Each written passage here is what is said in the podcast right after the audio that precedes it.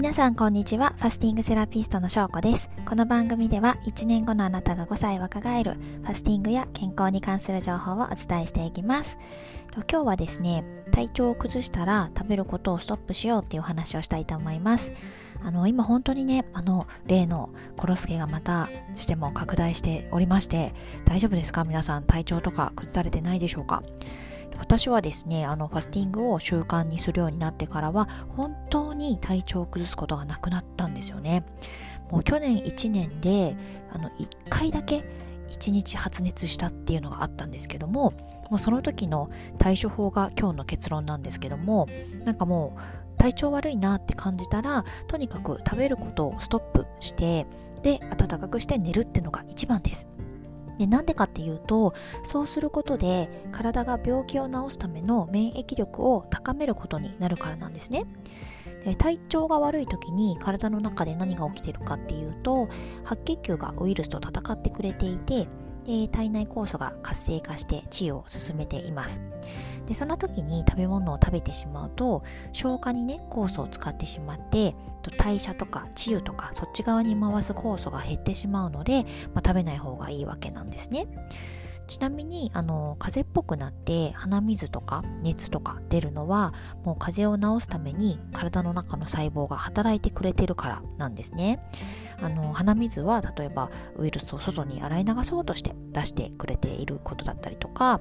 と発熱もあの白血球がウイルスと戦っている時にこう発熱物質を作っていて免疫機能をサポートしているっていうことで発熱してるんですよ。なんですが、まあ、現代人の私たちっていうのはあの風邪っぽくなって鼻水とか熱とかが出てくるとそれを抑えるための薬を飲んじゃうんですよね。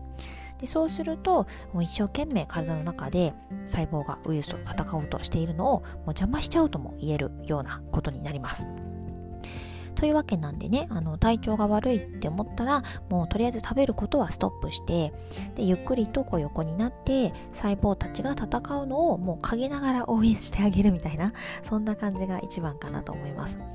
でそのあの応援としてはあの消化がね不要なものでそれで、えっと、良質なお水とかあとビタミンミネラルを取ってあげるととても良いので、えっと、お水と、まあ、お塩とさらにあればね良質な酵素ドリンクとかあればめちゃめちゃいいかなと思います。でその辺を摂取してとにかく寝るっていう過ごし方をすると、まあ、最も回復は早いんじゃないかなと思います。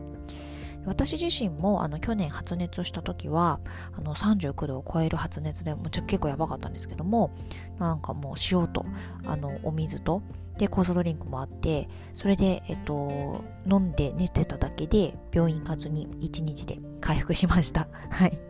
なのでなんかこう常備薬的な感じであの酵素ドリンクは常に余分にストックするようにしています。皆さんもですねもしよければあの体調を崩した時のために良質なお水とお塩と、まあ、できれば酵素ドリンクみたいな感じでストックされておくといいんじゃないかなと思います。はい。という感じですね。えっとじゃあ最後に一つお知らせをさせていただきたいなと思います。えっとファスティングセラピスト証拠の公式 LINE があります。LINE の方でも定期的にファスティングや健康に関する情報を発信してますのでぜひご登録してください。公式 LINE 登録の特典としてえっと、2つプレゼントをしています。1つ目は解説動画付きの初めてのファスティング安心サポートマニュアルっていうのと、あと2つ目は1年後の自分が5歳若返る魔法のおうちファスティング7日間無料講座ということで、あの7日間にわたって、これも動画付きであの一つ一つお話をお送りしてますので、ぜひ受け取ってください。えっ、ー、と、公式 LINE の URL はあの概要欄に貼っておきますので、よろしくお願いします。はい。ということで、まあ今日はね、体調悪くなったら、まあ、食べることはやめて寝てましょうというお話をさせていただきました。今日も最後まで聞いていただいてありがとうございます。また明日も聞いてもらえたら嬉しいです。ではでは失礼します。